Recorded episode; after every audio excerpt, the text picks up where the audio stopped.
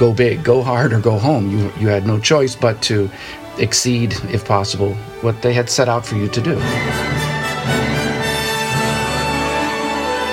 Welcome to Intermission at the CSO, taking you behind the scenes at the Chicago Symphony Orchestra and sharing stories and insight into what makes this one of the world's greatest orchestras. I'm John Hagstrom, and I play in the CSO's trumpet section. Today, we are featuring just one of the CSO's musicians, Jim Smelser, a member of the CSO horn section since the year 2000.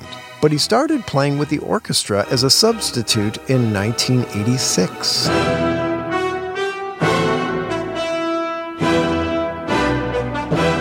Jim was born in Chicago but grew up in Joliet. He studied at Northwestern University, and before joining the orchestra, he studied also with several CSO horn section members, including the orchestra's former principal horn, Dale Clevenger, and Norman Schweikert, who was Jim's predecessor as the CSO's second horn player. And that's a chair Jim has now occupied for 20 years.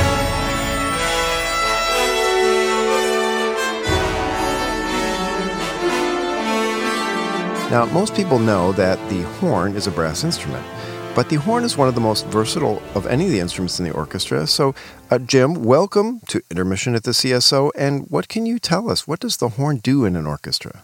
Of course, it's it's a brass instrument. So in the brass section, it's not the most brilliant instrument, but it, it provides a support for the brilliance of the trumpets and and provides just stability for the foundation of the brass sound. But I think one of the most important purposes of the horn is it's an absolute bridge and link between the, the woodwinds and the strings because it's very often used in, in close conjunction with the woodwind section. It's a bridge to the string sound, particularly cello sound. So to say the horn has a mellow sound is true, but it also has a brilliant sound if you think of it as a brass instrument. So it's really a, a chameleon instrument to, to intertwine between the strings, the woodwinds, and the brass. Want to ask you more specifically because your role, as is my role, we don't play the solos very much. We're second, we're the second part. And so if someone has been in their high school band or orchestra and they were the second chair, it's usually because they wanted to be first chair but they failed. And so they're secretly hoping maybe they could still be first chair. There's a you know that kind of element of competition is is usually embedded in a student experience but in our experience playing the section uh, is not just uh, waiting to see if you might move up. In fact, we take great pride in the role of our part, the way the composer writes it. And I'm hoping you can describe your way of approaching the second part, the kind of reflexes, the kind of priorities, the kind of uh, achievement you look for to to bring your part to such a, a great quality? That's a great question with some good points. You know, you have to be a master of your part. You have to strive to be the best at your job, your job function, your job duties. But the most important one of those is to really be part of the group, the whole group. And at certain moments, split seconds, you're in complete harmony, literally, or just in walking side by side with uh, another instrument 30 feet away from you in the orchestra or your colleague next to you, the third horn. It's not always that you're just following in the footsteps or the shadow of the first player and matching him and going with him. That's not enough. It's very specific for literally each nanosecond, each moment that you're you're on stage. And I think in schools and universities, people are taught, and just like high school bands, people are taught to play the first part, and those are the juicy solos, and that's what you get tested on in auditions. But one thing that's not, in my opinion, taught so much in school is is, is how to listen, the value of listening, um, and the hardest thing is how to improve that.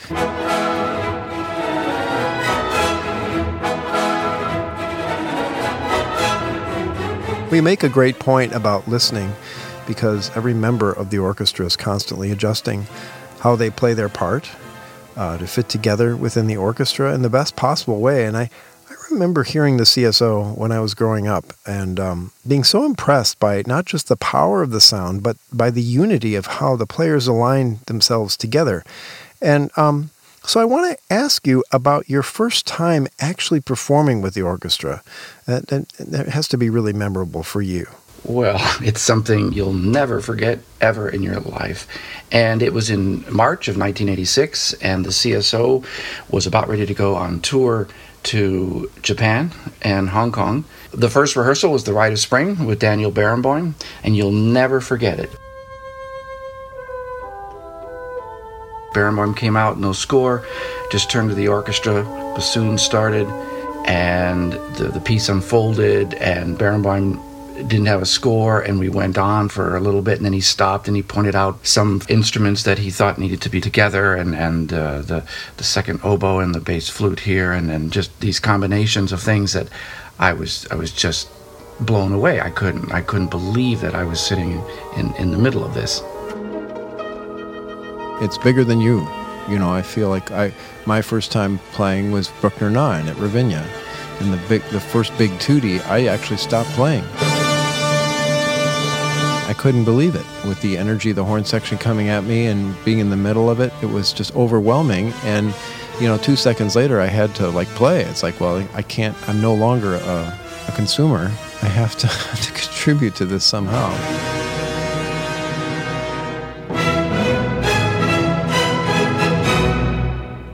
So you played as a substitute with the Chicago Symphony for you know quite a few years before you became a member. And what is that life like as a substitute player?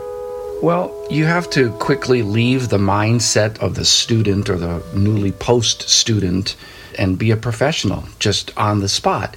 And the colleagues around you consider you to be one of them because there's the expectation that you can play your part like them and you have to blend and match them uh, instantly. Of course, it's difficult, but you have the sound in your ear from your, your teachers and uh, all the learning that you've been doing for many, many years. But for the audience, they look down there and they don't know if it's somebody uh, on cloud nine because it's their first concert in the Rite of Spring in the first performance, I remember looking, just glancing down at the horn, you're checking the slides or something, and I saw a cat hair on my leg. I thought, oh my gosh, look at that, a cat hair on my leg. Then I thought, oh my gosh, I'm going to lose my place and I'm going to mess up and it's the first night and how how could I be thinking about the stupid cat hair on my leg? But the audience doesn't know if you've been doing this for decades and decades and um, I played 14 years as a regular sub, and so the audience gets to know you, the orchestra gets to know you. In fact, I remember when the personnel manager came to announce we had uh, a new uh, horn player, a position had been filled. Um, people came up to me in the first rehearsal break and said, What happened? Did you leave and go to another orchestra and come back? And I said, No, I, I was never in this orchestra, not as a member, but as a, as a guest for all those years.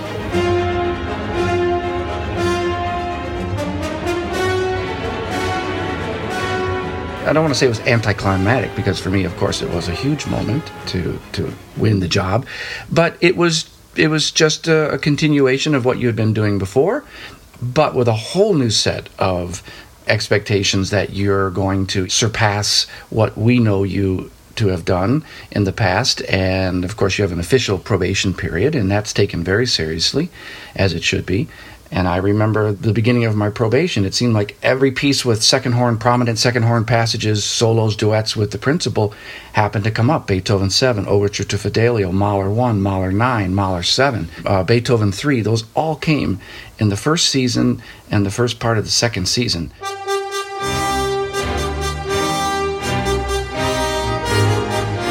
So the, the test came fast and heavy and hard in, in the beginning, and it really it really was the attitude of you know go big, go hard, or go home. You you had no choice but to exceed, if possible, what they had set out for you to do.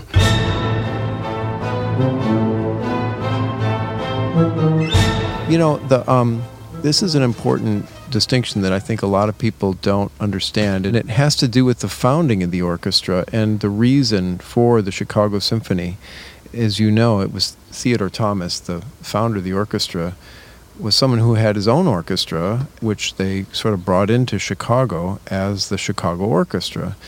And what made it good was that the security of the players was already assured. They could devote their entire effort to their craft and not having to take you know any little job that came along just to make ends meet. And so I guess I'm setting up a question to say, how does it change your life to suddenly have this transition where you can make your top priority the quality of what you do and not having to make sure you get called enough for other jobs.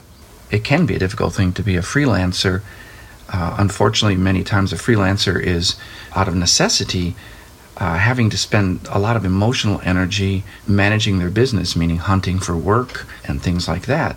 I think that's a problem you see in the workplace in the country in a lot of different sectors is that people don't have a sense of security in the workplace, and some, not all, have a reduced sense of um, responsibility to their company or their profession, and that shouldn't be. People should be secure enough to be able to rise to their fullest.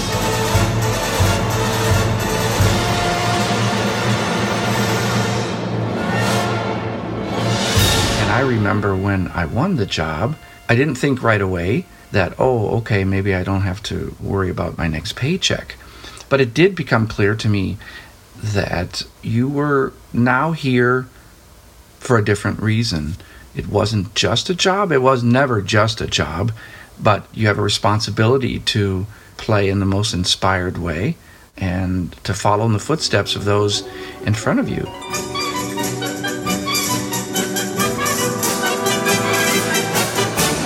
Following in footsteps at the CSO, I know, often requires filling some pretty big shoes. And I know that you and I also both grew up admiring the CSO's great principal brass players. And you also studied in college with the CSO's former principal horn player, Dale Clevenger, who, since his retirement, is um, teaching at Indiana University.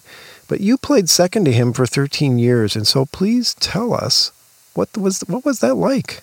Dale Clevenger was principal horn from February 1966, when I was five, almost six years old, until June 10th, 2013. And I had the great pleasure and, and honor to sit next to him for 13 years uh, as his colleague and studied with him in college at Northwestern and continued to study with him when I was out of college and had a chance to play principal horn in his Elmhurst Symphony Orchestra Dale was an, an amazing, of course, an amazing horn player, but an amazing person, just filled with energy and passion for his job. And he often said, um, he said, I don't, I don't know why I do it. I, I just do it. And you think about it, that really summed it up. He just sat down and played. Doesn't mean he didn't study his craft uh, when he was younger and work on things. Of course he did. But he was such a natural that he just did it. He just sat down and he did it. And he had a couple of sayings that he was famous for, which really epitomized what he thought about and how he approached it. He would often say, When I pick up the horn, he said, I am 99.9% sure I am going to hit that note. And when I don't, quite frankly, I am perplexed. and he really meant it. He he would pick up the horn. He didn't think about if he's going to miss the note or not. He hated to hear people say, "Oh, the French horn is one of the most difficult instruments in the orchestra." He hated that because that was a negative approach. And he said, "It doesn't matter what it feels like; it matters how it sounds." He didn't experiment with mouthpieces and equipment.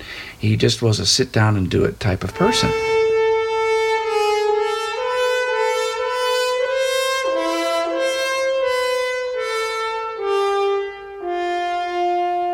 I remember as a young student saying to him, uh, one time, Mr. Clevenger, I said, Mr. Clevenger, I said, you know, I see you come on stage before Mahler 5 and uh, you don't warm up. You just play a few notes I see on the stage and the concert starts. And, and, you know, how do you do that? And he said, boy, I never warm up because I never cool down. and it's true. It's absolutely true. That's just what he did. It was in his mind and he's ready to go. I don't need to warm up. I'm ready to go.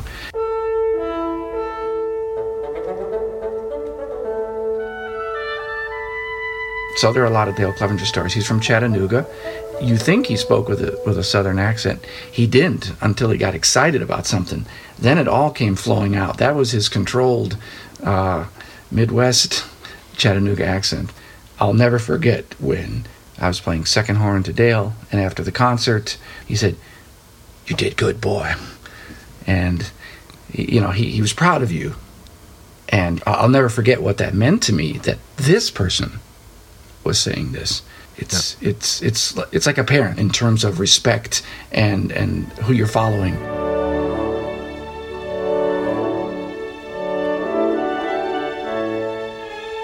There are so many moments in the orchestral repertoire where the first and second horn are, you know, beautifully intertwined, you know, seamlessly working together. And you're so good at that. But what are your favorite moments where the first and second horn are written prominently together? Some of those moments that we would play in Ravel and, and especially Debussy were really magical because the orchestra probably did more classical and Germanic classical music, Mahler, things like that. Dale Clevenger loved French music. So for me to get to hear him change styles, change color, change articulations, change everything to play that, that was a real treat to get to play that. But I, I would have to say for sure one of the biggest moments would be say, uh, and it's not it's only been done a few times in my career, uh, Mahler's Third Symphony in the later movements.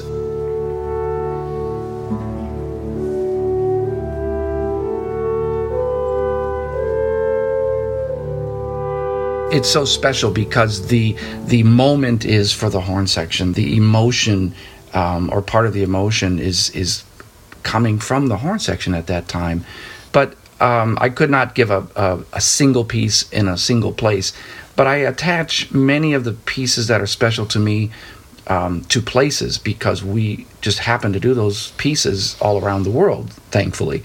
And so if we were to do that piece at home, my first thought goes to, oh, we played that in Vienna, or we played that in Buenos Aires, or something like that. We played that in Lucerne uh, on uh, 9/11. You know that that type of memory. Right, I remember that very clearly. That we played just a few hours after 9/11, all yep. the events of that day, because it's six or seven hours later. We had to very quickly decide whether we'd play a concert, whether it was even safe to do so. It was a lot of confusion. But in the end, we decided to play, and it was one of the most memorable concerts, I think, of my life because the audience was very sympathetic. We knew that we were all trying to just make sense of the day right. and then express ourselves, and it was, um, it was unforgettable.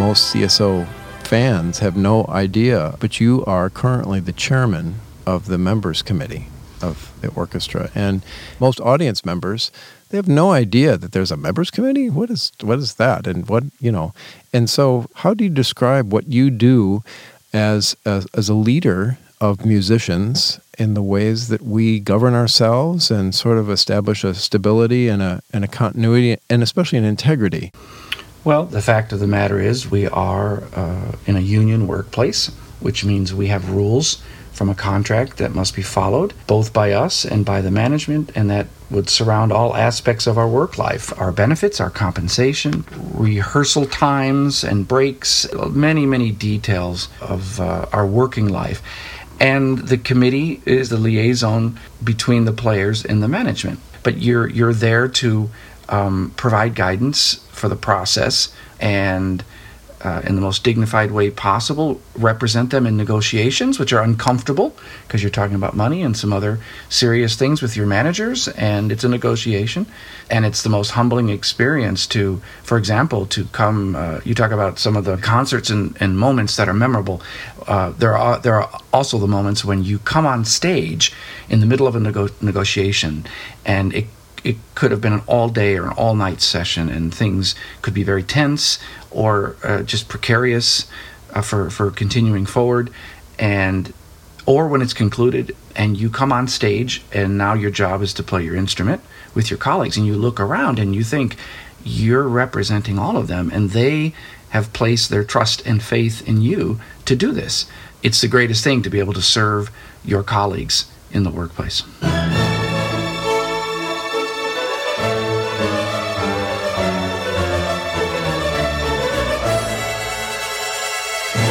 Well, Jim, all of us in the orchestra are grateful to you for your investments in us as the members committee chairman, but especially for your great example as a musician and as a colleague. And we hope the commitment of all of the CSO musicians can inspire our listeners to imagine what dedicated work uh, can accomplish, not just in our lifetimes, but through generations of CSO players and supporters. So thanks again, Jim, for your time today. Thank you, John. And thanks to everyone for listening to this podcast. We hope you will take the time to explore and enjoy some of the great recordings made by the Chicago Symphony Orchestra, some excerpts of which you've just heard. And we'll look forward to seeing you again soon at Symphony Center after our intermission at the CSO.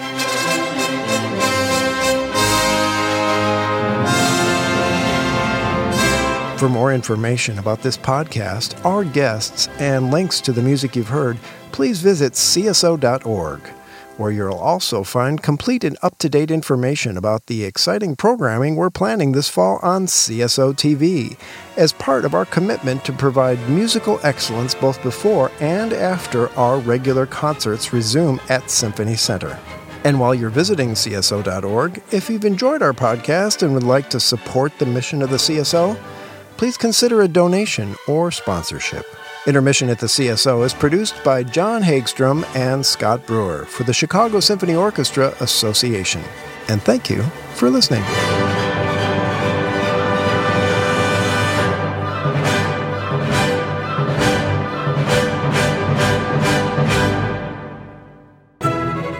Next time on Intermission at the CSO, You cannot slow down when you see the brick wall coming before you. We'll be talking with CSO musicians to learn some of their secrets for how they perform at their best. You have to run straight into it, but when it's over, it's like my heart rate has made up for lost time. They'll describe some of the challenges they face and share how they overcome even the most stressful moments. We've done it before. It can be done. I learned a lot of new things myself doing these interviews, and I know you will too. I feel like I'm laying my soul bare for the audience to see and to hear. And you will hear all they have to say. Don't miss it. Next time on Intermission at the CSO.